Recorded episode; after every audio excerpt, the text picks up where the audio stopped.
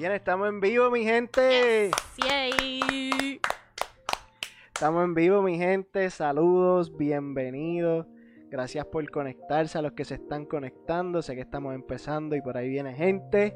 Así que, que sean bienvenidos todos. Gracias por conectarse una vez más con nosotros. Este, la musiquita está lenta, se empecé como, como bien, Como timidito. sí, bien mellow. No- como no me aplaudieron mucho, pues no. ¡Eh! ¡Eso es! Este, ¿y qué? ¿Cómo estás? Yo estoy bien, ¿y usted? Muy bien, muy bien. Un día bien bueno.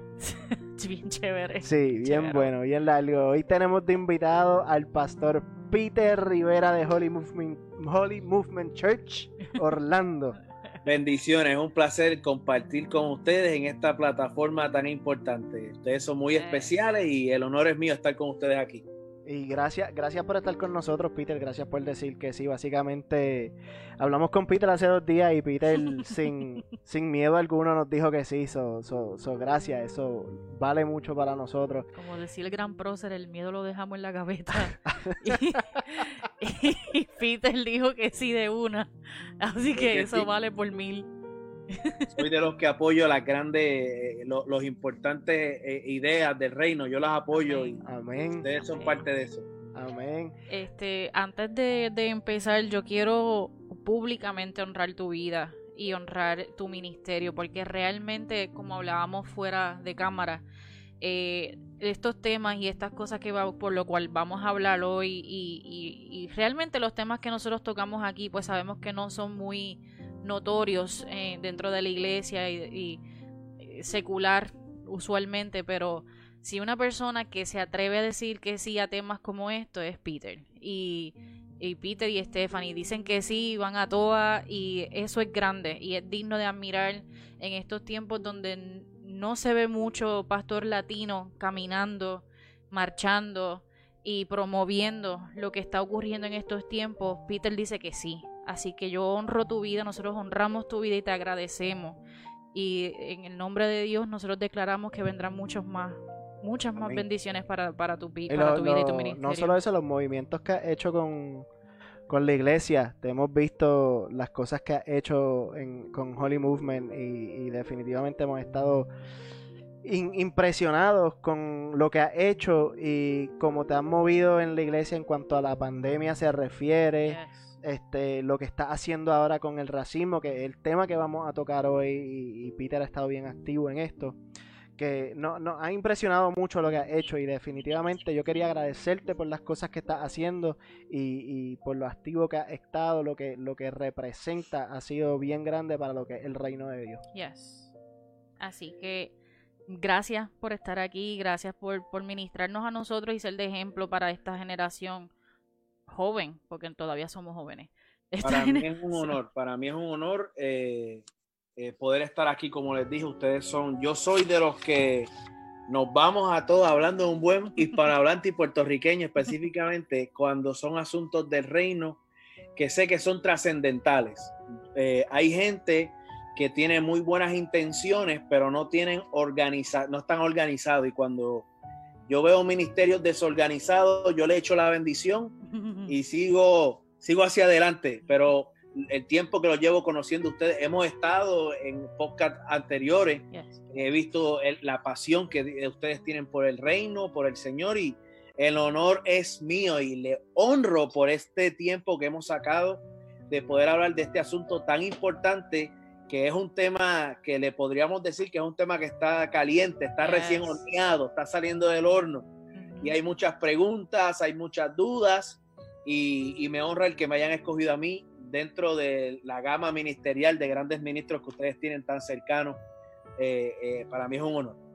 Y realmente eh, te confesamos y le confesamos a todos los que se están conectando. De hecho, quiero eh, un comentario que acaban de poner, lo puso Chris. Dios te bendiga, Chris, que nos dice: Wow, mi Dios está pasado. Hoy me preguntaba dónde en la Biblia habla sobre el racismo y ustedes haciendo este podcast. Así que gloria a Dios, porque nosotros estábamos en un debate grande. Nosotros usualmente el viernes antes del podcast ya tenemos el tema, tiramos el evento, la promoción y preparar y nos pre- comenzamos a preparar o la tenemos con dos semanas de anticipación.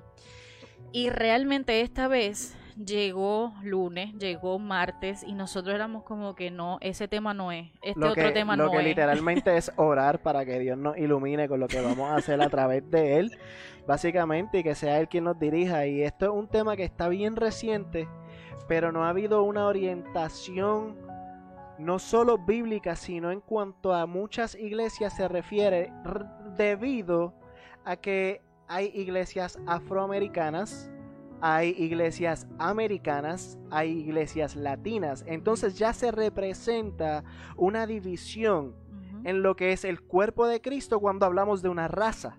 Exacto. Entonces, por eso es que el, tema es un poco controversial. Dice, ¿qué dice la Biblia sobre el racismo?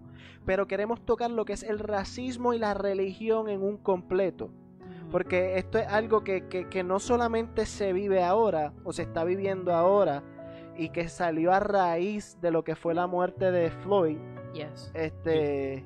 O que fue, yo entiendo que, que la muerte de Floyd, que en paz descanse, ha sido la gota que colmó la copa. Porque llevamos, sí, como le he dicho desde que comenzó este año, este año comenzó a fuego, como decimos en Puerto Rico. Se comenzaron muchas cosas y entonces estamos encerrados por todo este tiempo y de momento vemos esto que se ha vuelto mega extremadamente viral que es algo injusto, que es algo que como humano, eh, hello, o sea, hay que despertar. Entonces, esta fue como que la gota que colmó la copa, porque han habido muchas muertes eh, injustas de diferentes minorías, pero ya esta fue como que, wait, hasta aquí, basta ya, hay que hacer algo.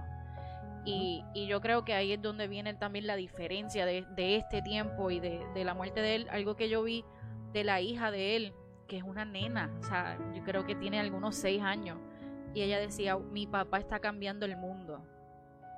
Y yo, lo único que yo pensé en ese momento cuando vi ese video fue, yo me imagino que así Dios miró a Jesús y dijo, mi hijo cambió el mundo. Cuando en ese momento dio su vida por nosotros. Y, y, eso a mí me conmueve y me estremece y el que no le, eso que no le conmueva realmente pues tiene que evaluar su corazón porque realmente estamos viviendo un tiempo donde finalmente hay voces que quieren salir a promover lo que hay que promover, a hablar sobre lo que hay, hay que hablar. Y nosotros como iglesia, porque todos somos iglesia, nosotros como iglesia somos los primeros que yo entiendo y en mi opinión que se supone que seamos los primeros en salir a hablar, porque somos los que podemos corregir porque somos los que tenemos el poder de Dios y la, autoridad y tenemos la sabiduría del Padre para poder eh, dirigir las cosas correctamente. Y, y por eso te tenemos aquí, Peter, también, porque sé que ha estado bien activo con esto. En estos días estaba viendo las varias entrevistas que ha hecho. Hiciste una entrevista con el reverendo Marcus McCoy, que también me pareció bien interesante al ser un líder de iglesia afroamericana y ver su punto de vista. Entonces, yo, una, eh, una pregunta que tú le hiciste a él, yo te la quiero hacer a ti y que me des también el punto de vista que él te dio en la entrevista, como tú hiciste la entrevista. Es tú como pastor, ¿qué haces cuando ves racismo en tu iglesia? ¿Cómo tú lo tomas? ¿Cómo tú address it? No sé cómo decirlo en español. Este, ¿cómo tú, el acercamiento que tú le haces al racismo y si nos puedes también comentar un poco sobre la entrevista que hiciste con Marcus ayer o antier. Ok, pues déjame comenzar con la entrevista que hice y luego proseguimos entonces con la respuesta. El pastor y obispo Marcus eh, McCoy es el líder juvenil de las iglesias afroamericanas en el estado de la Florida. Y hace varios años, hace creo que dos años, tuvimos el honor de conocernos y desde esa vez hemos entablado una amistad mucho más allá de ser amigos porque él es, él es negro y yo soy hispano. Es una amistad que, que, yo le llamo a esto conexión divina, eh, que Dios fue quien nos unió y desde luego, desde hace dos años, hemos venido trabajando fuertemente en la justicia social. Hemos estado eh, en diferentes eh, ciudades de la Florida, eh, trayendo adiestramientos, haciendo reuniones con diferentes líderes religiosos hablando sobre esto. Y Billy, quiero felicitarte por la visión que tienes de saber de que hay racismo dentro de la iglesia con tan solo saber que hay iglesias asiáticas, hay iglesias hispanas, hay iglesias afroamericanas, hay iglesias de blanco, hay iglesias de aranjado, hay todo tipo de iglesia. Entonces me parece que eh, eh, no, lo predicamos desde el púlpito, lo predicamos y lo señalamos como un pecado cuando nosotros mismos estamos viviendo eso.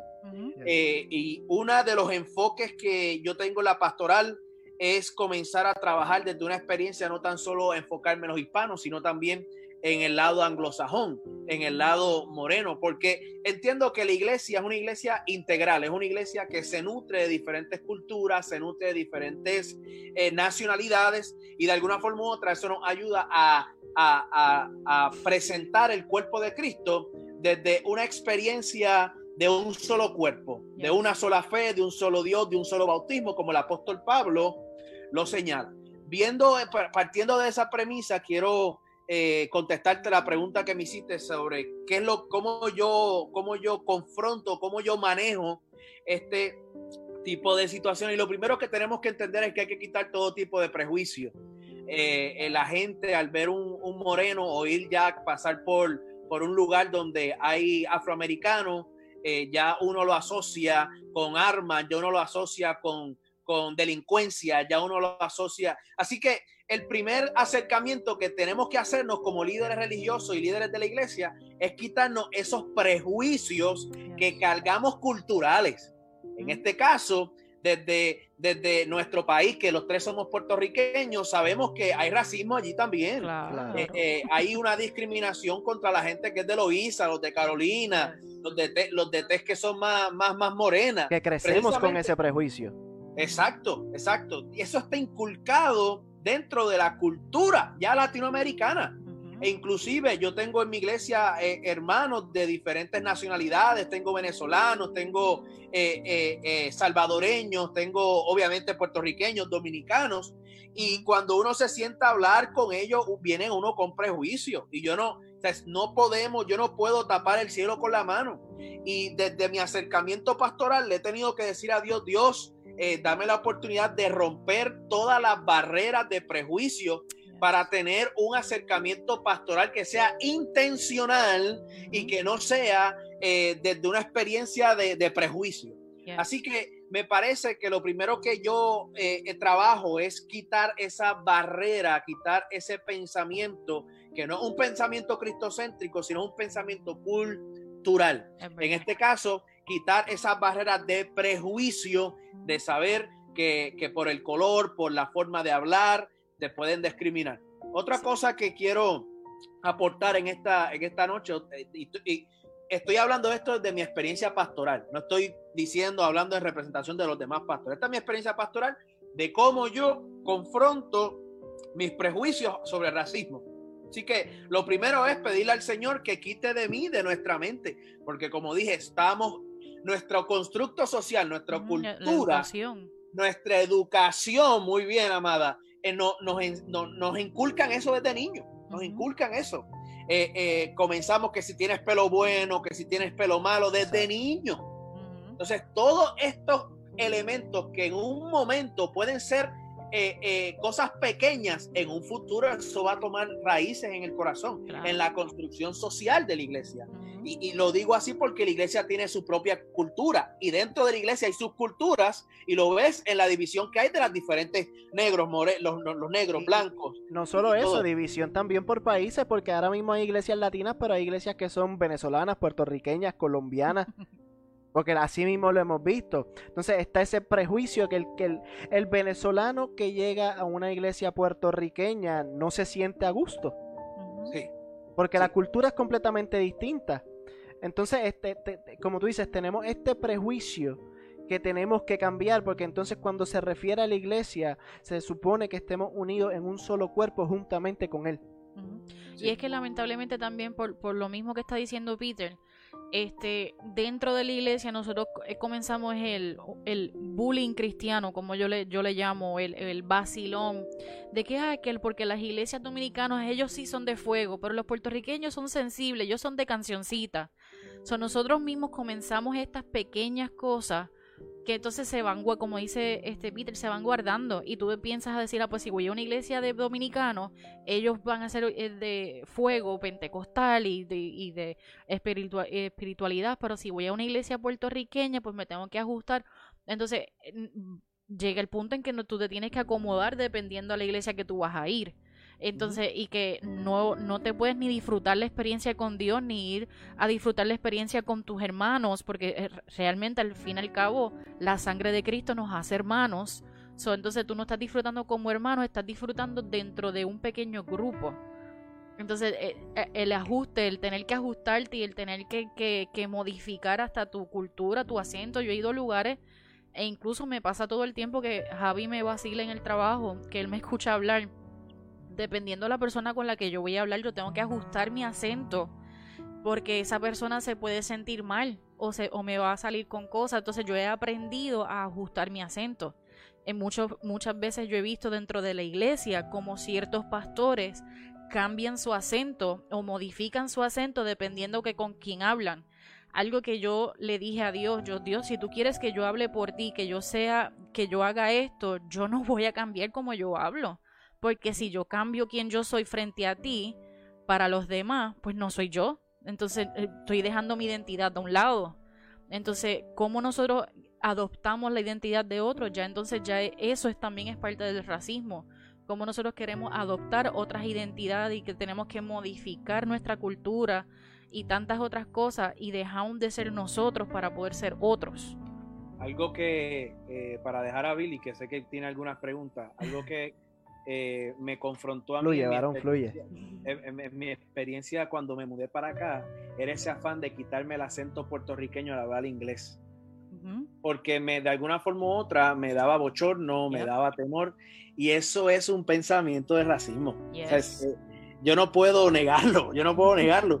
Yo no quiero parecer cuando hablo inglés que soy puertorriqueño, pero ¿y por qué? ¿Por qué? ¿Cuál es la razón? A mí me pasaba al contrario. A mí, yo me mudé de Miami, a mí me mudaron a los 10 años para Puerto Rico. Y yo, mi español era cubano. Entonces, yo tuve que modificar mi acento cubano, cambiarlo completamente cuando me mudé para Puerto Rico. ¿Por qué? Porque si yo iba con las palabras que yo decía, mami me lo decía en el avión, si tú dices tal palabra, esa palabra en Puerto Rico no la van a aceptar, tienes que ir modificando, tienes que cambiar. Entonces llego y con esta tez tan oscura que yo tengo, era la gringuita. Entonces todo el mundo me decía, la gringuita. Entonces ya a mí me pasó todo lo contrario, yo tenía que modificar y, y aprenderme las malas palabras, aprenderme el acento puertorriqueño para que no me cogieran cosas y no me echaran a un lado a mí me pasó totalmente lo, al contrario.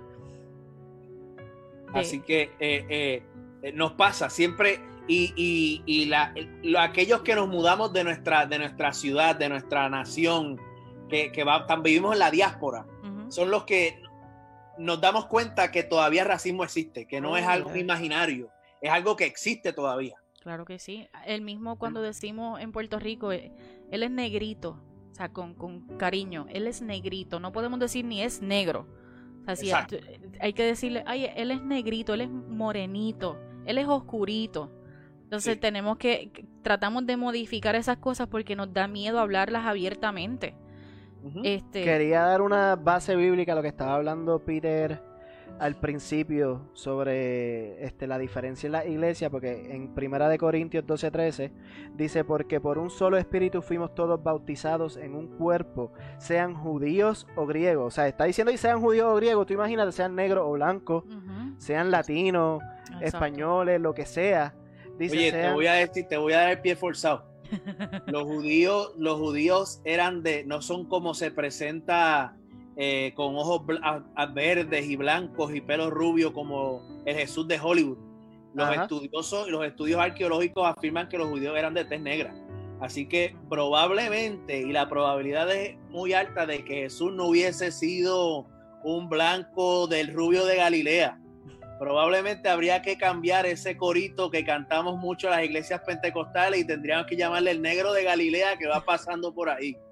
Así que eh, el tanto los judíos eran negros como y los griegos eran los blancos, eran los de la alta alcurnia, los, los, que oprimían. Así que eh, eh, cuando Pablo está hablando de ese texto, eh, es lo hace no con tan solo con una intención espiritual, sino racial.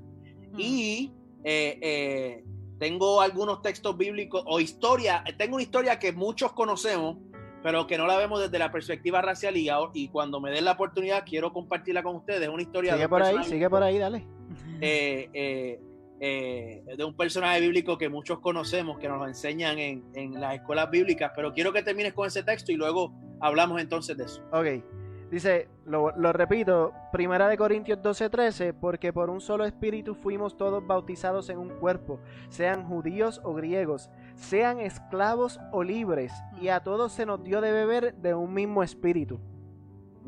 Y, me parece bien interesante porque todo nos dio de beber de un mismo, todos somos uno. Y básicamente cuando dice de espíritu, si nosotros dejamos de vernos como personas y empezamos a vernos como espíritu, en vez de yo mirarte a ti como una persona blanca, de ojos azul, una persona negrita, de ojos de, pelo negro, y yo te empiezo a ver a ti por tu espíritu, mm.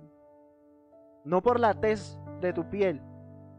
Estoy viendo una persona entonces completamente distinta, a pesar de que es la misma. Que es realmente, si volvemos al Génesis, cuando se nos dice que somos a su imagen y semejanza, imagen y semejanza es que nosotros somos un espíritu que habita en un cuerpo. entonces, realmente nosotros nos debemos de ver como Dios nos ve, que Dios nos ve por nuestra esencia, que es nuestro espíritu. Por lo tanto, nos ve a todos iguales. No, no hay color, no, no nos ve como que diferenciarlo. Ahora sí, algo que a mí me gustó que yo vi esta semana, que, que lo vimos juntos, es una conversación que tuvo, este, creo que fue el pastor Rick Wilson. Y Rick Wilson, y él decía, nosotros realmente tenemos que comenzar por honrar lo que Dios creó y que Dios nos creó, sí, como espíritu, pero también nos creó en cuerpos diferentes, de colores diferentes. Por nosotros nos tenemos que honrar eso y nosotros tenemos que esa diversidad, en vez de irnos por la diversidad de, de que si es hombre o mujer, irnos por la diversidad que Él, que, que él creó en nuestra piel, porque por algo fue.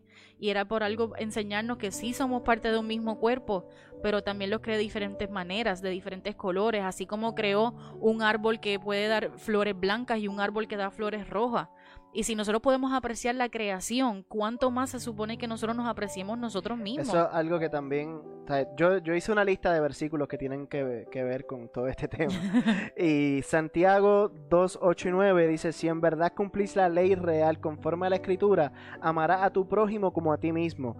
Bien hacéis, pero si hacéis aceptación de si, si, hacéis aceptación, excepción, perdón, excepción de personas, cometéis pecado y quedaréis convictos por la ley, como transgresores. Quiero, quiero, perdona que te interrumpa. Eh, quiero contestar rápidamente la pregunta de Chris Aleris, porque eh, creo que fue la primera que ya estaba diciendo que se estaba preguntando dónde en la Biblia sale racismo. La palabra racismo en la Biblia no la va a encontrar. A veces nos vamos en la parte de atrás de la Biblia, está dividido por lo que se le dice por palabra y te dan unos textos bíblicos. No vamos a encontrar literalmente la palabra racismo. Así que la, responsabilidad de nosotros para comenzar a ver la Biblia de una experiencia eh, bajo el lente de lo que está sucediendo aquí es primeramente buscar la definición de lo que es racismo. Eh, y yo no puedo obviar que todos la sepamos. Así que yo hice mi asignación y yo tengo una explicación breve de una oración simple. Aquí no, aquí yo no vengo a filosofiar, aquí yo lo que vengo es a, a presentar la perspectiva bíblica de lo que puede o de lo que es el racismo. Y la Real Academia Española define eh, la experiencia de racismo eh, es, es, un sentimiento que, se, que, se, que es exagerado, que es eh, elevado por el sentido racial de una persona o de un grupo étnico. Cuando está hablando de grupo étnico, está hablando de diferentes grupos de nacionalidades. Así que eh, este, este sentimiento causa, este sentimiento causa discriminación, que nosotros obviamente podemos conocer lo que puede significar la discriminación. y a su misma vez te puede hacer este sentimiento a perseguir a, la gente. También hay racismo político, hay diferentes tipos de racismo, ¿sabes? Racismo no tan solo se circunscribe a un aspecto racial o, e, étnico, sino también se habla el espectro a, racismo político, racismo de iglesia, porque estamos divididos, ¿sabes? No, lo que quiero establecer primeramente, eh, esto del racismo, de cómo se define, porque en la Biblia la palabra no existe, pero sí podemos ver manifestaciones que Dios hace referente al tema del racismo. Y como muy bien dijo eh, eh, eh, aquí en, este, en esta experiencia que tenemos ahora, somos creados imagen y semejanza, y es lo que yo he venido hablando durante todas estas semanas. en Génesis 1, 26 nos dice que fuimos creados imagen y semejanza, y en los estudiosos bíblicos tienen un concepto que es un poquito más profundo a lo que nosotros podemos ver cuando leemos la Biblia de pasada. Hay imagen y semejanza, gloria a Dios. En, la, en, en, las universidades bíblicas se habla de un concepto llamado imago Dei. Imago Dei es un concepto latino que literalmente significa imagen, imagen de Dios. Pero cuando tú estudias este concepto mucho más profundo, es una marca de Dios en el hombre. De tal forma que el hombre eh, en el Génesis se manifiesta no como Dios, sino como una marca de que somos propiedad de Dios. Hmm. Ese es el sentido de la imagen y semejanza, de que somos un cuerpo, un cuerpo que se constituye por el Espíritu y ahí a través del Espíritu es que entonces nosotros tenemos esa marca, ese imago de esa marca de parte de Dios. No sé si me estoy dejando explicar.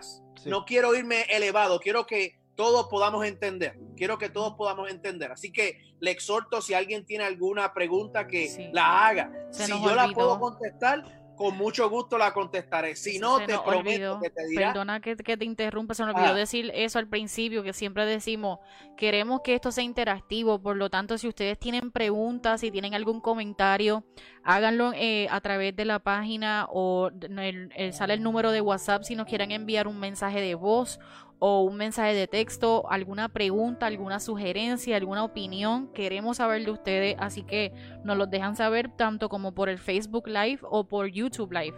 Nos dejan saber porque queremos que sea interactivo. Y aprovecho que Peter está exhortando eso por si tienen alguna pregunta please aprovechen eh, y aprovechen al máximo a Peter que es el que el duro en estas preguntas así que no me please, así.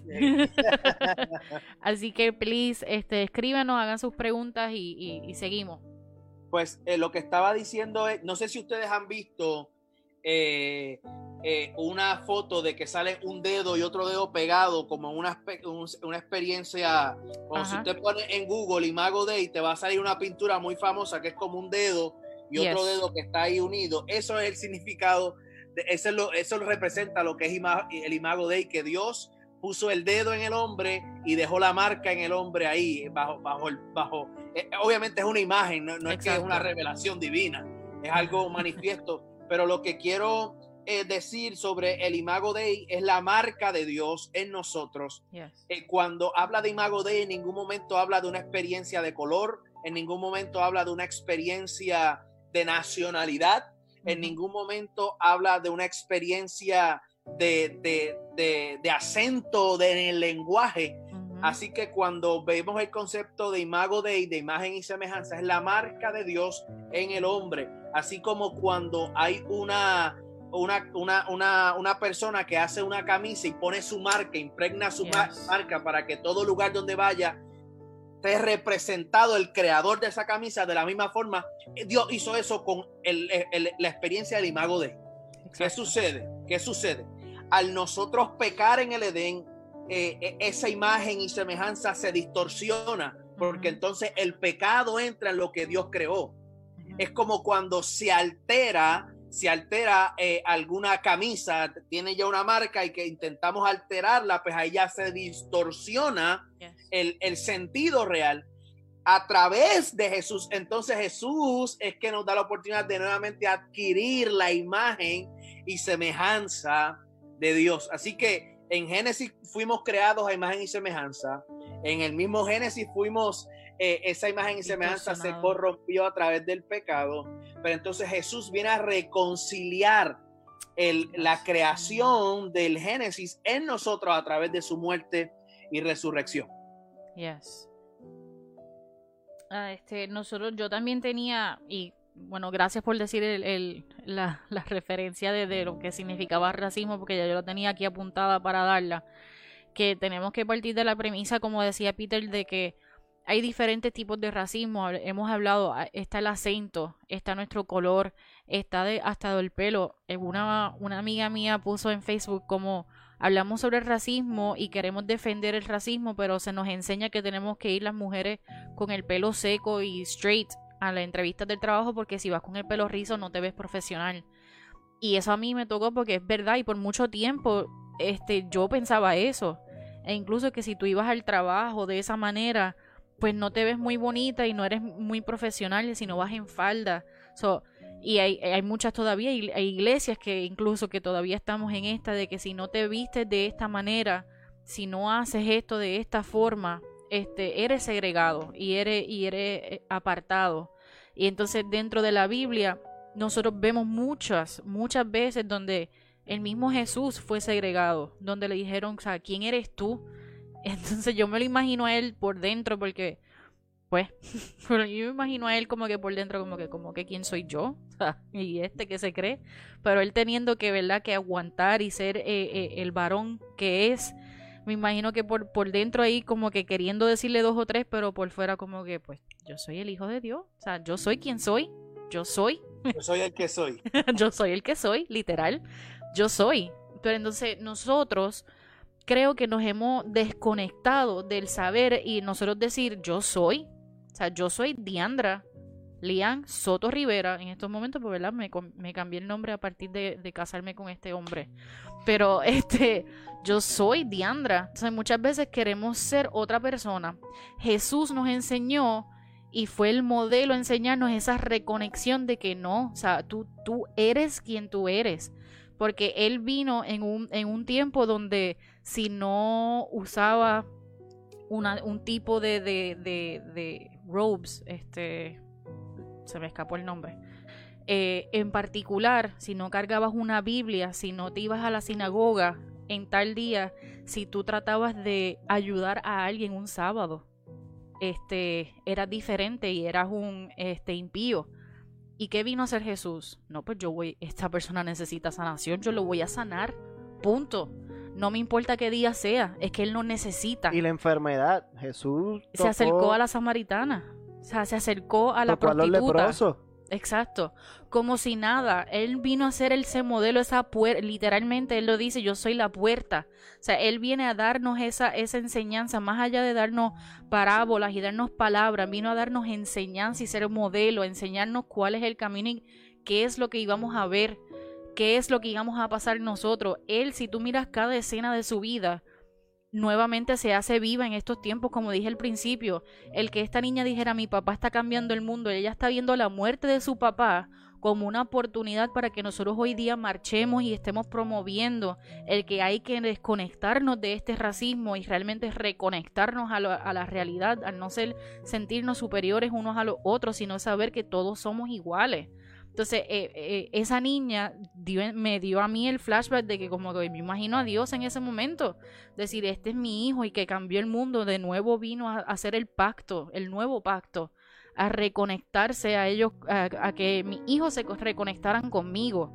So, de esa manera eh, se da esta oportunidad y esta, estos diálogos que se están dando hoy día. Y nosotros también escuchar a, esta, a las minorías, porque muchas veces queremos hablar por ellos y queremos decir, este, no, porque tal cosa, y nosotros, eh, y, yo sé y yo conozco, pero realmente no, les damos el break de hablar ellos. Y por eso a mí me gustó que Peter en esta semana le diera el break a, a, que hablaran. O sea, dinos cómo nosotros podemos mejorar. Déjanos saber cómo nosotros podemos ayudar. Porque dentro de nuestras iglesias, y como lo dijimos nosotros como latinos, sí hay muchos prejuicios y sí hay muchos racismos dentro de nuestras iglesias. Lo que pasa es que no lo hablamos. Y al no hablarlo y no enseñarlo, perdemos mucho valor. Incluso la historia que está trayendo Peter. Eh, llegamos hasta pensar como que, pero si el racismo no existía antes, sí existía. Sí está dentro de la Biblia, lo que pasa es que no lo estudiamos correctamente. Lo que pasa es que como no lo hablamos. Quiero, quiero compartir una historia eh, muy particular que yo sé que conocemos mucho. Había un hombre llamado Jonás. Mm. Entonces, Dios le dice a Jonás que tenía que ir a una, a una ciudad a predicar un mensaje de arrepentimiento. Esa ciudad era llamada Nínive. Yes. Usted y yo conocemos la historia que Jonás fue aquel que se fue para otro lugar y vino el pez muy grande y pum, se lo, se lo tragó porque no le hizo caso a la palabra de Dios. Yo quiero ver esa experiencia porque cuando tú estudias la Biblia para el tiempo, para la narrativa bíblica de Nínive, Nínive era un país segregado, Nínive era un país en el cual los podríamos nosotros llamar los salvajes, ¿sabes? son un, un país salvaje. Y obviamente cuando tú lees la Biblia te das cuenta de la precariedad espiritual que estaba viviendo Nínive. Ujú. Así que Nínive no era un país próspero, Nínive no era un país eh, eh, eh, que era deseado poder llegar. Y tal parece que Jonás tuvo ese sentido racial de no que ir- querer ir a Nínive, porque en Nínive no vivían judíos. Mm. Así que Jonás probablemente no se sentía cómodo, yendo allí porque no eran de los suyos no era de la gente que él podía dominar sus costumbres. Así que nos, eh, cuando leemos la historia de Jonás, desde una experiencia de lo que está aconteciendo hoy, nos abre, yo le llamo esto el sospechómetro, nos abre esa experiencia de, de sospecha, de saber de que probablemente Jonás no quiso ir allá, no porque no quería cumplir con la voluntad de Dios, Claro. es porque no se sentía a gusto yendo a un lugar donde no era de su nacionalidad y no era de una cultura que él podía dominar. Así que Dios llamó a Jonás a hacer un trabajo misionero y por no dominar lo que estaba aconteciendo, él decidió ir a una ciudad donde sí había gente de su, de su cultura, donde sí había gente de, de- de su nacionalidad. Mm. Así que viendo la, la experiencia de Jonás, me lleva a entender que cuando nosotros vamos en este, en este hermoso camino del Evangelio, Dios nos va a querer a llevar a Nínive, a los lugares donde no dominamos la cultura, pero es necesario que escuchemos una palabra que va a unir nuestra cultura con la cultura de ellos. Y me parece interesante que Dios está llamando en este tiempo a cristianos, a gente radical que se atreva a ir a los nínimes de la vida, Yes. que se atreva a ir a, a los lugares lejos donde la gente no quiere ir. Y hablando desde una experiencia racial, te voy a contar la experiencia que yo tuve cuando yo fui a la primera iglesia afroamericana que nos invitaron a ministrar. Fuimos para allí y uno tiene el concepto de las películas, de los coros y todo eso.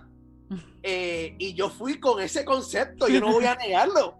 Entonces, eh, Es lo que te enseña la cultura, básicamente.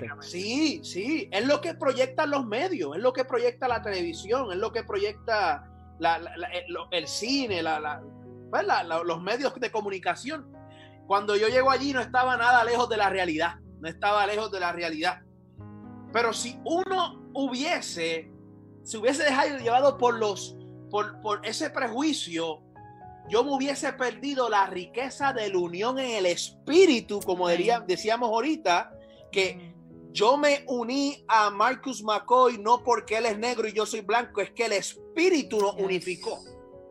Entonces, cuando yo fui a la experiencia, esa experiencia de ir a esta primera iglesia, estaba llena, estaban los medios de comunicación porque era un evento histórico. Y cuando yo llego allí me doy cuenta de ese pueblo afroamericano con la honra que nos, me recibieron allí.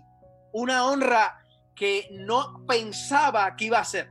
Mm. No mm, fue que me endiosaron, sino que quisieron servir a la persona que, que estaba trayendo unidad en ese momento al cuerpo de Cristo.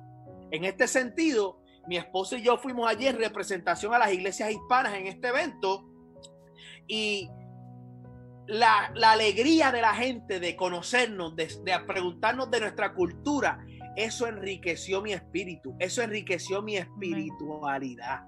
Así que me parece que estos eventos de racismo yo no los puedo ver desde una experiencia política, yo los veo desde una experiencia espiritual. Yes. El mismo Jesús, el mismo Jesús eh, habla de que el diablo vino a matar, hurtar y destruir. Eso, Ujú. eso es algo básico, eso lo establece el Evangelio de Juan. Pero a veces pasamos por desapercibido estas palabras que Jesús habla.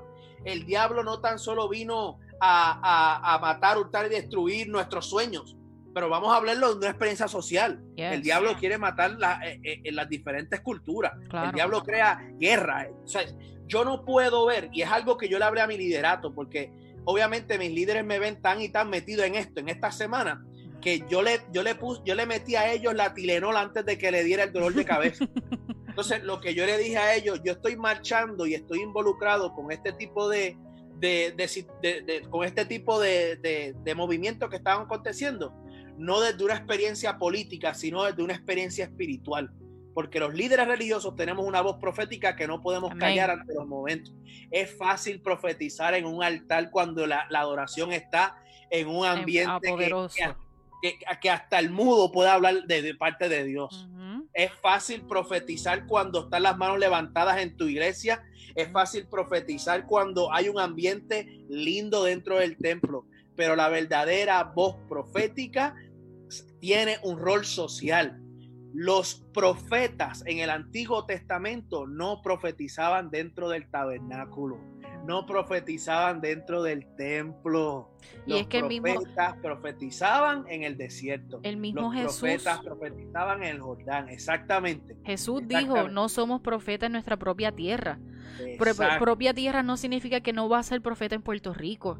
Es que tú no puedes ser, no vas a ser profeta en los lugares donde te sientas cómodo en los lugares donde tú estés eh, chilling, en los lugares donde tú estás en el altar, como dice Peter, en ese momento de altar, cuando está todo puesto. Una de las experiencias más lindas que nosotros hemos tenido aquí en Orlando, Billy y yo, me atrevo a decir, este, y no le hemos hablado, pero nosotros fuimos a una actividad un día donde nosotros misionamos en Orlando y nosotros fuimos a darle este, comida y ropa de ambulante. Y uno de esos momentos que para mí fue el momento más brutal de todo el día fue cuando nos encontramos con uno, un ministerio que estaba comenzando, que ellos comenzaban ese mismo día y era un ministerio de, de, de, este, de unas muchachas que eran negras y ellas, y ellas dijeron, sí, nosotros vamos a empezar esto y queremos hacerlo todo cada sábado. Ellas comenzaron ese día, nosotros habíamos empezado ese día a hacer esa actividad también. Ellos se unieron a nosotros, nos pidieron, nosotros habíamos llevado una bocina. Con micrófono. No, ajá, con micrófono. Nos pidieron, nosotros podemos y nosotros, claro que sí. Le pusimos eso, le pusimos música y nos unimos como ministerio y como cuerpo de Cristo. Y ese momento de yo ver a todos esos deambulantes, no importando su color, no importando su raza, no importando absolutamente nada, y como todos, eh, varios ministerios en ese momento se unieron como uno, ese momento fue para mí el decir, para esto es que yo estoy aquí, por esto es que Dios no me creó, o sea, para esto es que nosotros estamos.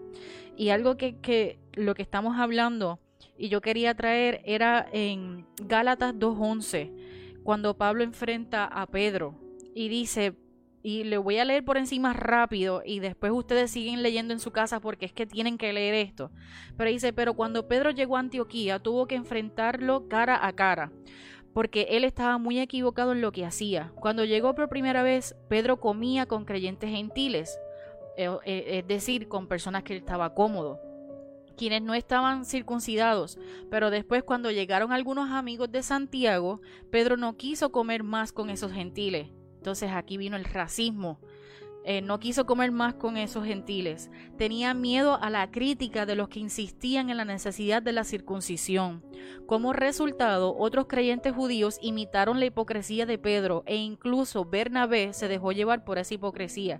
¿Qué nos dice eso? Lo que yo hago va a traer cola trae consecuencia. Lo que Pedro hizo trajo que otras personas también imitaran lo que él hizo en ese momento. Cuando vi que ellos no seguían la verdad del mensaje del Evangelio, le dije a Pedro delante de todos los demás, si tú, que eres judío de nacimiento, dejaste a un lado las leyes judías y vives como un gentil, ¿por qué ahora tratas de obligar a estos gentiles a seguir las tradiciones judías?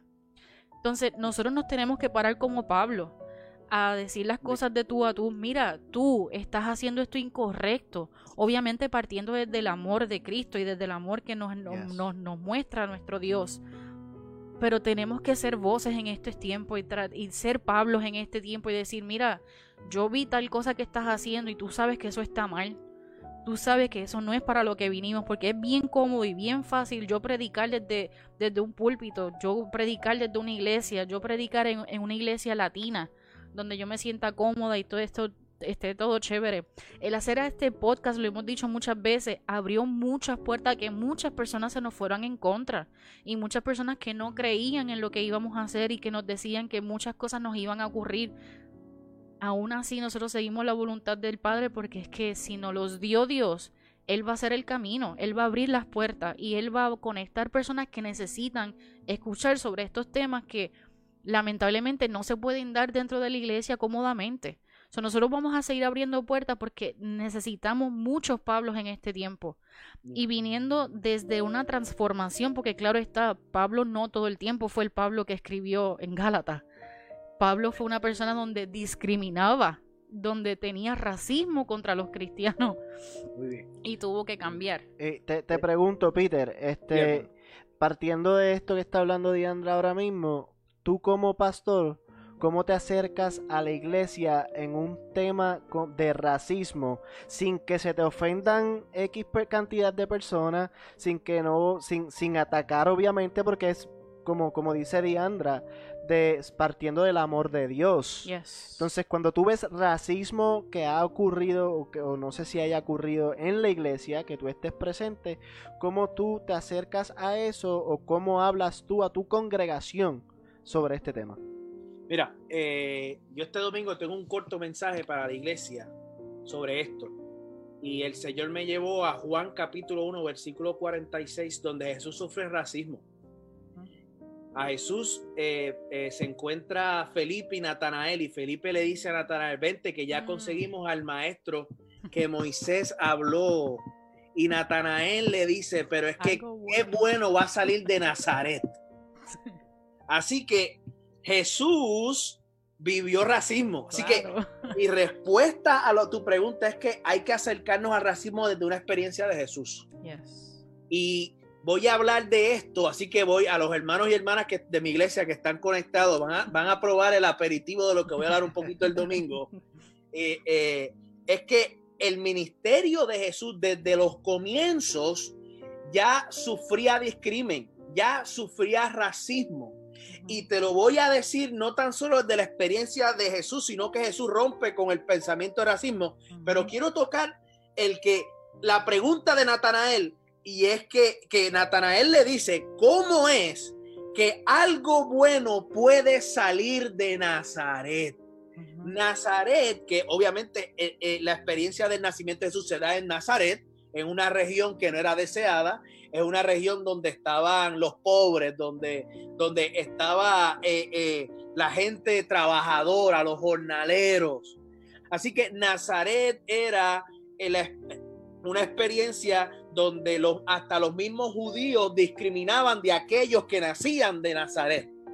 Así que desde los comienzos del ministerio, el Evangelio de Juan establece que Jesús vivió racismo y de la forma que Jesús ataca la pregunta me parece extraordinaria. Lo voy a leer, permítemelo leerlo y me emociono porque es que esto está brutal. Cuando tú lees a Jesús desde el lente de los problemas sociales, ahora tú lo vas a encontrar en cada problema social hoy. O sea, Jesús Jesús vino a completar lo que estaba, lo que faltaba en la Biblia, lo que faltaba en la historia judía. Y dice así, dice, al día siguiente Jesús se propuso a salir para Galilea. Estoy en Juan 1.43. Al día siguiente Jesús se propuso a salir para Galilea, encontró a Felipe y le dijo, sígueme. Felipe era de Bethsaida, de la ciudad de Andrés y Pedro. Felipe encontró a Natanael y le dijo, hemos hallado a aquel que quien escribió Moisés en la ley y también los profetas. Recuerda, eh, hermanos y hermanas y amigos y amigas que me ven, que el pueblo judío en los evangelios esperaba el nuevo Moisés, esperaba el Moisés que dividió el mar, esperaba el Moisés que a raíz de su ministerio ocurrió el maná. ¿Y qué hace Jesús? Jesús no divide el mar, Jesús calma la tempestad. Amén. ¿Qué hace Jesús? Jesús no hace que llueva pan del cielo, Él multiplica el pan. Amén. O sea, que Jesús es el nuevo Moisés. Jesús es, y, y, no tan solo nuevo Moisés, sino es que es mejor que Moisés. Así que Felipe le está diciendo, bueno, eh, eh, me parece que encontré aquel hombre que Moisés había hablado de que iba a ser el libertador. Y Natanael, que yo no lo juzgo porque es que nosotros hemos hecho este tipo de preguntas, pero algo bueno saldrá de Pine Algo, esta persona es de, África, esta persona es de Llorén Torres, esta mm. persona es de Virgilio Dávila. ¿Y mm. cómo es que es pastor? ¿Cómo es que tú vas a abrir una iglesia en Virgilio, en Llorén Torres, mm. en Pine ¿Cómo es que tú, por, por, qué no la hables en Doctor Philip? ¿Por qué no la hablas en Windermere? Entonces, él la ignora. Entonces, me parece que Natanael le hace esta pregunta no porque, no porque eh, eh, quería ser racista con Jesús, sino que era la construcción social y cultural de aquel lugar. Entonces, Natanael dice, pero ¿cómo es que algo bueno puede salir de Nazaret? ¿Cómo es que algo bueno puede salir de Llorén Torres? ¿Cómo es que algo bueno puede salir de Venezuela? ¿Cómo es que algo bueno puede salir del Salvador? Y Felipe le dice, ven y ve, porque tú sabes que hay gente que hay que tienen que ver para creer. Comprueba. Entonces, entonces Felipe le dice, pues ven acá, tú que estás, tú que estás cuestionando, e, este hombre que nace, viene de Nazaret, e, él le dice, ven, ven y vete, ven y ve. Y Jesús vio venir a Natanael. Dice el texto, el versículo 47, que Jesús vio venir a Natanael. Tal parece que Jesús sabía claro. lo que Natanael y Felipe habían hablado. Mm porque Jesús no estaba presente en esa conversación, porque dice en el versículo 47 que Jesús ve venir a Natanael. Entonces, capítulo 4, versículo 47 dice, Jesús vio venir a Natanael y le dijo, he aquí un verdadero israelita en quien no hay engaño.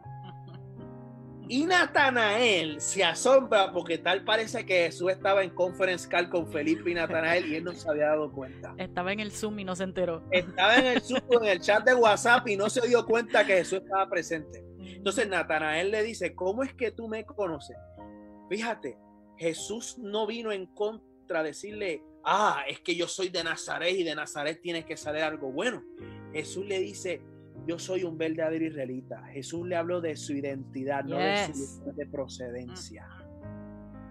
Y el pueblo buscaba un verdadero israelita, que esa era la señal de que era el hijo de Dios.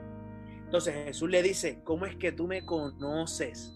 Oye, Jesús no le hizo una, Jesús no le dio, no le dijo esto para que Natanael le diera una, sabes que hay conversaciones que que no nacen de preguntas, sino una conversación fluye por ahí, como estamos haciendo. Pero Natanael le responde como una pregunta, ¿cómo es que tú me conoces? Jesús no le dijo yo lo conozco, Jesús le dije yo soy un verdadero israelita. Tal parece que Natanael tenía los aires de que como era de Israel, era israelita, se sentía superior de Nazaret. Entonces Jesús le dice, yo soy un verdadero israelita en donde no hay engaño. O sea que Natanael había sido construido culturalmente bajo un engaño de que como él era un israelita de pura cepa, de la región de él tenía que salir el Salvador. ¿Me, estoy dejando explicar? Claro.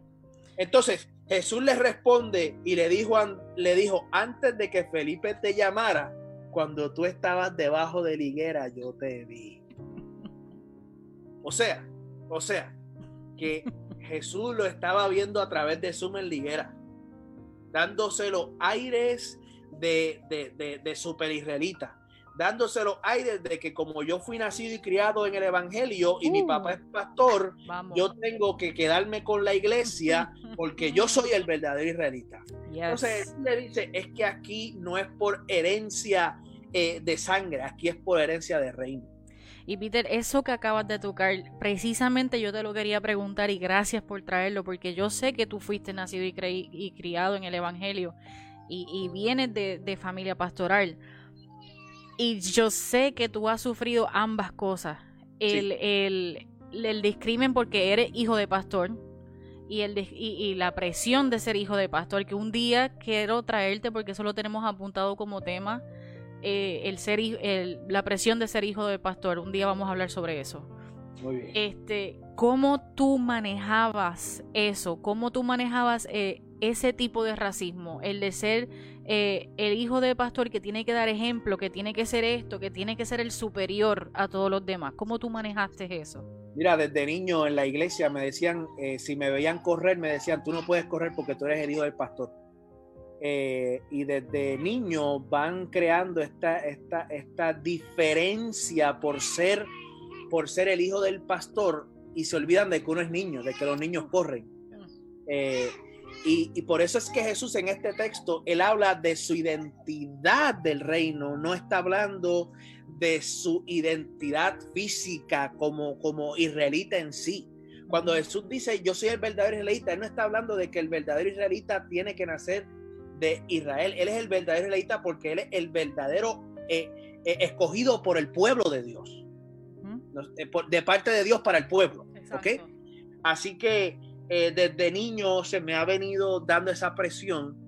Sin embargo, mi papá, la, mi papá y mi mamá me criaron desde una experiencia de ser quien tú eres, de, de, no dejarte llevar por las presiones sociales ni las presiones eclesiásticas si no sé quién tú eres. Y, e inclusive mi papá nunca me sembró que yo iba a ser el hijo del pastor, que yo iba a ser el, pastor, de la iglesia, que yo iba a ser un pastor mucha gente me decía, tú vas a ser pastor, pastor. Sin embargo, mi papá siempre me decía que yo tenía un llamado y que yo tenía que perseguir ese llamado, independientemente si era un llamado a pastor, si era un llamado a maestro, si era un llamado a profeta, yo iba a seguir ese llamado. Y actualmente puedo decir con toda certeza que yo soy pastor, no porque mi papá era pastor, sino por una herencia de reino, no de una herencia de familia. Así que eh, eh, quiero terminar este pensamiento de Jesús porque esto a mí me emociona. Ya hace un tiempo que una iglesia pentecostal rajatable dije que estaba enamorado de un hombre y el pastor me, me, me miró con los ojos tan y tan grandes y, y, y, la realidad es que es de Jesús. Así que cuando yo encuentro a Jesús dentro de estos discursos raciales, mira lo que Jesús le dice. Eh, mira lo que Jesús le dice. Cuando tú estabas debajo de la iglesia, yo te vi y en el versículo 49 del capítulo 1 de Juan, Natanael le dice, Rabí, tú eres el Hijo de Dios. O sea que hubo una transformación en el entendimiento de Natanael al hablar. Mira el poder de la palabra. Instantáneo. Jesús no hizo Jesús no le quitó si tenía los demonios, Jesús no buscó las canciones de Hilson para hablarle. Con tan solo una conversación hubo un cambio de mente, hubo un cambio de, razón, hubo un cambio de perspectiva. No lo convenció. No, no, Jesús es que cuando tú sabes quién tú eres, tú no tienes que convencer a la gente. Tu identidad te va a posicionar en el lugar donde Dios te puso. Tú no tienes que pelear con la gente. Jesús no vino a pelear aquí con él. O sea, Jesús no dijo, es que, es que, es que tú, tú, eres un tonto, tú fuiste criado bajo los pies de este maestro que es un, es un ateo. No, no, no. Jesús con su identidad, con revelar su identidad, ya Natanael reconoció quién era. Fíjate, Natanael no le dijo, oh, Jesús, tú eres el hijo de Dios. Ya lo reconoció como maestro, rabí, porque ya le dio una enseñanza. Yes. Le dio una enseñanza. Así que Jesús es tan bueno que aunque le cuestionó todo eso, le, Natanael le cuestionó la identidad de Jesús de reino, Jesús le dice, cosas mayores tú vas a ver. Como quien dice, como quien dice, eh, eh, ahora que se te fueron abiertos los, los ojos en el espíritu, tú vas a darte cuenta de las cosas mayores que tú vas a ver. Así que cuando yo encuentro una iglesia que se une independientemente del color, la iglesia va a ver cosas mayores. Por eso es que en esta semana yo te puedo decir que yo he visto cosas mayores. Yo vine hoy de una, de una cruzada que se organizó en cinco días. Hmm y había, se metió más de 3.000 personas según lo que, había un helicóptero que hay como unos, unos, unos, ingenieros que en base a la masa, ellos hacen unos números ahí, eh, eh, contaron de 2.900 a 3.000 personas. Mm. En cinco días fueron congregadas, yo vi asiáticos, vi hispanos, vi, hispanos latinos, ¿ok?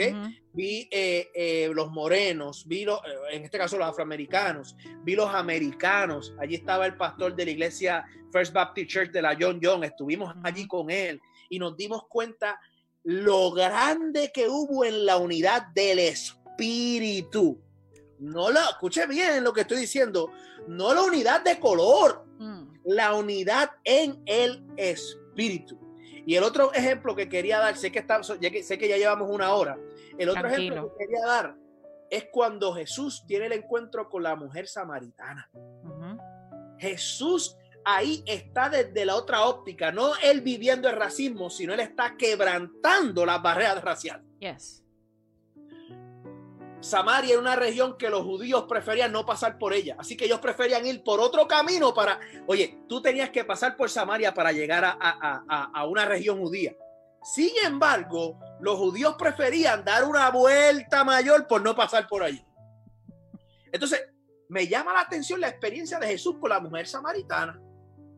Porque Jesús en el encuentro, ¿qué dice? Bueno, yo quiero tener una conversación con ustedes como la estamos teniendo. Sí. Así que eh, en el libro de Juan que establece la, la experiencia de la mujer samaritana, Jesús se encuentra con ella. Y dice el texto que esta mujer estaba en búsqueda de agua. Entonces, Jesús se encuentra con ella en un pozo. Pero el texto dice que fue en el pozo de Jacob. Es que la Biblia es tan poderosa. Y yo le llamo a esto, hermanos y amigos que me escuchan, hay textos que uno no entiende y uno los pasa por desapercibido y uno dice, Dios mío, háblame otra cosa porque no entiendo esto. Mm, Y, y ese texto, cuando uno pasa, cuando dice el texto eh, eh, por el pozo de Jacob, eso tiene una relevancia bíblica poderosa. claro. Eh, eh, Todo es eso lo podemos dejar intencional. para eso lo podemos dejar para después. Simplemente quiero sembrar ese apetito espiritual para que tú el texto dice en el pozo. Pero aquí el texto Jesús comienza y, y es una conversación de entre agua y sed y todo esto, ¿verdad? Ujú. Usted sabe que la experiencia del pueblo de Dios en el desierto, una de las experiencias como Moisés es que la piedra estaba botando agua. Así que el texto bíblico dice que había llegado la hora, que era la hora donde la gente iba al pozo a buscar agua y Jesús estaba sentado allí. Y yo imagino Jesús viendo en su Apple Watch "¿Cu- a qué hora va a llegar la mujer samaritana, porque ya estoy cansado de que ella no acabe y llegue, ya es la hora que tiene que estar aquí. Y dice el texto que Jesús ya él la iba a, ya él la estaba esperando. Entonces, cuando yo veo todo esto, Jesús está esperando que la iglesia con sus prejuicios raciales se acerque a él. Escuche bien. No es predicar a un Jesús desde el púlpito, es acercarnos al Jesús que Amén. rompe los prejuicios raciales. Yes. Amén. Jesús nos está esperando a nosotros. Yes. Él está en el pozo porque la iglesia tiene una sed, el mundo tiene una sed ahora Mm. de buscar respuesta y Jesús está en el lugar donde nosotros vamos a buscar agua, Yes. a buscar, a refrescar esa sed que tenemos. Allí nos encontramos con Jesús. Entonces, eh, me doy cuenta de la conversación que Jesús tiene y cuando lo vemos desde una experiencia racial, Jesús rompió, Jesús quebró todo eso. Y esta mujer, dice el texto que tenía cinco maridos, había tenido cinco maridos, ¿cierto? Y Jesús le dice, el que tiene ahora tampoco es. O sea que el sexto también quedó descalificado. Pero ella se encontró con el séptimo hombre. Y el número siete en la Biblia es completo. Eh, Dios completó, el, el- Dios hizo la creación en cuántos días? Siete. Siete días. Cuando lo vemos desde una experiencia bíblica, esos primeros hombres no eran. El que tenía ahora tampoco. Pero había llegado a Jesús a interrumpir su vida como el séptimo hombre. Y no estoy hablando de un aspecto marital, estoy hablando de un aspecto espiritual. Yes. No me malinterpreten, no es que Jesús, el pastor Peter se, se está diciendo que la mujer esta se casó con Jesús. No, no, no, no, no.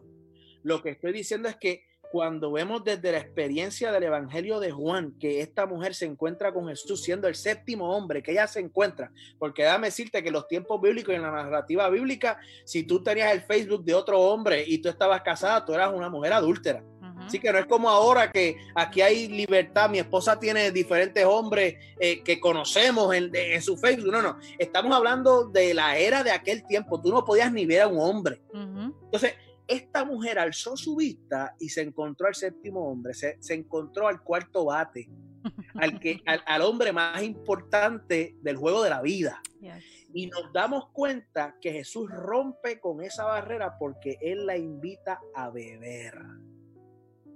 No del pozo, De él. sino que Él le dice, si tú pruebas de la agua que yo te voy a dar, tú no vas a volver a tener sed. Amén. En otras palabras, él le dijo, tú estás completa ahora. Yes. Entonces, entonces, viendo desde una experiencia racial, Jesús está esperando que la iglesia se acerque al pozo, que el mundo se acerque al pozo para romper con toda barrera racial. Los micrófonos son de ustedes. Si tienen alguna Yes. pregunta. Eh, eh, parecido a lo que, y yo creo que ya con, con lo que Peter acaba de pintar, esto es un masterpiece. O sea, Michelangelo, ¿qué? Michelangelo. O sea, lo que Peter acaba de decir, eso es. Eh, otra referencia a la cual, bien parecido a lo que nos está diciendo Peter, las 99 ovejas. En estos momentos nosotros como iglesia, nosotros somos las 99 ovejas. Tenemos que salir por esa oveja que necesita de nosotros. Ahora mismo nuestra comunidad afroamericana pide a gritos que nos unamos a ellos y que seamos mayoría con ellos. Que dejemos de ser minoría, que dejemos esto de que quién es más y quién es menos. No es que somos iguales. Lo único que ellos quieren es ser igual, es que lo veamos igual, que lo honremos por ser quienes son. ¿Quiénes son ellos? Son hijos de Dios, como tú y como yo.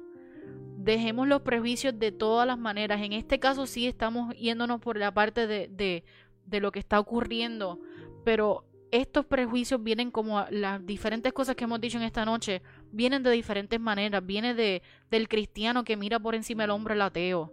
Viene del ateo que mira por encima del hombro al que es cristiano.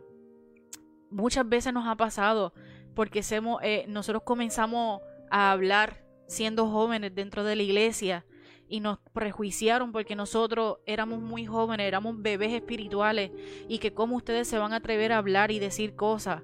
Pero es que eso es Dios. Es que esto es Dios. Es que Dios quiere que hablemos. Es que Dios quiere que hagamos. Entonces tenemos que salir, tenemos que ir por la...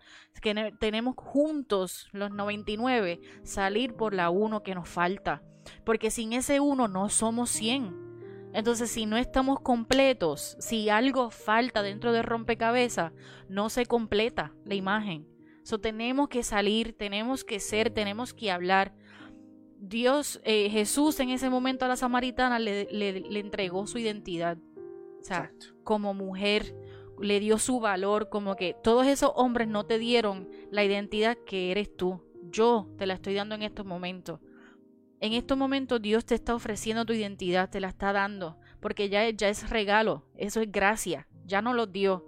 Es cuestión de que tú te adoptes de ella y tú sepas, esta es mi identidad, esto es lo que yo tengo que hacer, este es mi diseño, este es mi llamado en Dios, no importando qué es lo que hagas en Él, sino que tú adoptaste y, a- y, y decir, este es mi llamado, lo voy a hacer. En estos momentos esto es lo que se necesita, voy a darlo.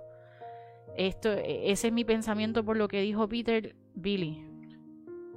Billy, háblame que me asusto cuando No, no, se no, tranquilo, que ahí, ahí, con lo que tú acabas de, de- de hablar, tocaste la gran mayoría de los puntos que se querían tocar y, hemos tocado muchos puntos de, de diversidad Yes. en cuanto a racismo se refiere, porque aunque, a pesar de la situación que está viviendo el mundo hoy por, por racismo a, la, a lo que es el afroamericano, también hay racismo al latino, hay racismo al, al- a los chinos, hay racismo de todos lados. Y esto tiene que empezar con nosotros, Yes. como individuos. Tenemos que nosotros unirnos con Dios Yes. y como mismo Dios dice, amarnos unos a los otros Yes. como a nosotros mismos. Eso, eso es así. Por lo tanto, empieza por ti. Porque el amor que tú le das a, a- a la persona que está de frente a ti, si es de la misma forma que te amas tú, imagínate. Porque este- es como tú te amas a ti, tú vas a amar al que está al frente tuyo.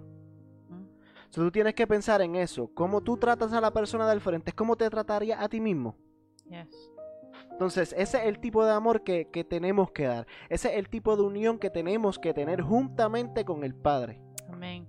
Malaquías 2.10 dice, no somos hijos del mismo Padre, no fuimos creados por el mismo Dios.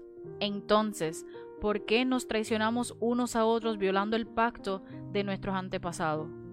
¿Por qué? Esa es la pregunta. Y si en este momento tú alguna, algún prejuicio, algún racismo has tenido, es el momento de tú pedir perdón, arrepentirte, cambiar, transicionar y entregarte a hacer lo que nos dice Javi. Dar amor, ser amor. Ah, la, eh, la semana pasada hablábamos de los frutos del Espíritu. Esos frutos del Espíritu son los que tenemos que utilizar en estos momentos para mostrar empatía, sabiduría de Dios. Humildad.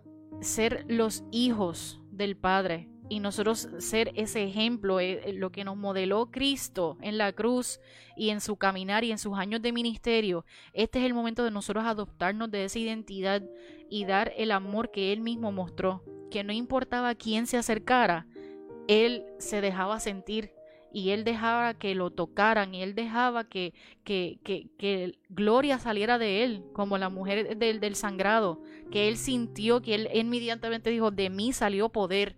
Pues nosotros tenemos que ser eso. Nosotros tenemos que sentir que nosotros pasamos por la gente y nosotros abrazar. En estos momentos sí se nos ha invitado por el COVID a, a distanciarnos, pero distanciarnos de diferentes maneras y era para conectar. Y en este momento tenemos que utilizar ese momento que nosotros tuvimos de conexión con Dios, utilizarnos para entonces unirnos como hermanos y, ser ejemplo. Y yo, yo entiendo que por la razón que Dios nos dio para hablar este tema hoy y que nos hayamos puesto aquí es para decir que todo empieza con nosotros los que somos la iglesia. Porque nosotros ya de por sí conocemos quién es Jesús y lo que hizo Jesús y el amor que trajo al mundo. Y yo creo que, que, empieza por nosotros, empieza por la iglesia, por los que ya tenemos el conocimiento, por líderes como Peter que están haciendo su trabajo y llevando la, la, la palabra como correcta, como correcta y como ejemplo, la necesaria en estos tiempos. Este, así que con eso vamos cerrando. Este, empieza por nosotros. Este, tenemos que unirnos todos como iglesia en un solo cuerpo, no siendo una iglesia afroamericana, una iglesia de blanquito, una iglesia de latinos, no. Somos uno. Siendo la iglesia. Somos la iglesia. Es el momento de unirnos, de demostrar quiénes somos en, en Él. Y, y, Peter, una vez más, muchas gracias por, por haber sacado el tiempo de estar con nosotros este, gracias por, por traer estos temas y que son tan vigentes y tan necesarios dentro de la iglesia. Gracias mil veces por abrir la boca y por hacer realmente tomar tu llamado en serio. Eh, gracias, por eso y, gracias por ser amigos de nosotros y siempre decir que sí. Este... Son familia, así que eh, eh, cuando tan pronto me extendieron la invitación no, no dudé ni tuve que orar ni nada para ver si Dios me decía sí, sí ni no. Eh, ustedes son familia. Y quiero terminar con un postrecito, ¿me lo permite? Claro. Eh, cuando Jesús muere, ocurren muchos eventos a la misma vez que hay que tomarlos con, hay que, tomarlos con calma, porque cuando uno come muy rápido se embucha. Entonces, eh, y de hecho, ahora que soy papá, cuando mi hijo bebe leche bien rápido, yo sé que viene el Realmente buche, sabe. exacto. entonces, una de las cosas que a mí me, me impresiona de la muerte de Jesús. Dice que tan pronto Jesús muere, que da ese último respiro, ocurre terremoto, se, pone el cielo, hay tiniebla, pero algo sucede dentro del templo y es que el velo se rasga. El velo no estaba en el mundo, el velo estaba dentro de lo que se consideraba la casa de Dios. Y algo tenía que romperse para que hubiese una manifestación del Espíritu, que es lo que ocurre en Pentecostés. El espíritu no se podía derramar en Pentecostés si el velo no se hubiese rasgado. Porque el velo creaba una división racial, el velo creaba una división cultural. Aquí lo importante es de la forma que se rompe el velo. Y dice el texto que el velo se quebró de arriba hacia abajo. Con el sospechómetro encendido. Pero ¿por qué el, el autor de los evangelios tiene que decir que el velo se rompe de arriba hacia abajo? ¿Por qué se rasga de arriba hacia abajo un velo? A mí no me importa, se rasgó el velo. Pero si lo escribieron es porque algo quiere enseñar. Y es que el rompimiento racial viene del reino y se ejecuta en la tierra. Por eso es que mm. el texto bíblico nos expresa que el velo se rasga de arriba hacia abajo. Si lo vemos desde un contexto bíblico, no tenemos autoridad para rasgar el velo de abajo hacia arriba porque yo no tengo autoridad para dar demanda en el reino. Dios es quien da la demanda a nosotros, rasga el velo para que lo que iba a ocurrir en Pentecostés en Hechos capítulo número 2 podamos vivirlo sin el, con el velo rasgado. Amén. Porque entonces con el velo rasgado me da la oportunidad de yo poder entrar en la presencia de Dios siendo puertorriqueño, de yo poder entrar en la presencia de Dios siendo hispano, siendo latino, siendo afroamericano, siendo americano, siendo judío, siendo gentil, siendo romano. El velo se rasgó de arriba hacia abajo porque es un comando que proviene del cielo y no de la tierra al cielo. Amén. Entonces, cuando yo veo todo esto, me da, llama la atención de que Dios está en búsqueda de una iglesia que se deje rasgar sus doctrinas de arriba hacia abajo Yes. y que podamos entender que Dios nos está llamando a una unión más que de color, sino una unión en el espíritu, que para eso es que se rasgó el velo. Ahí está el postre que les tenía, el cheesecake. Ma- Más nada, más nada, Peter, más La nada. cherry, la cherry. la cherry es, si nosotros oramos para que se haga la voluntad así en la tierra como en el cielo, lo que dijo Peter. Más nada. O sea, si nosotros oramos por eso, lo que dijo Peter es como que me deja siempre. Ahora voy a estar tres días pensando en todo esto. La otra vez me dejaste así. Tuve tres días analizando y todos los días me viraba y le decía Javi algo. Yo, lo que dijo Peter, lo que de tal, tal, tal cosa. So, voy a estar tres días más analizando. Mi gente, gracias por conectarse. Gracias por este tiempo. Compartan esta palabra. Es necesario que esta palabra sea compartida.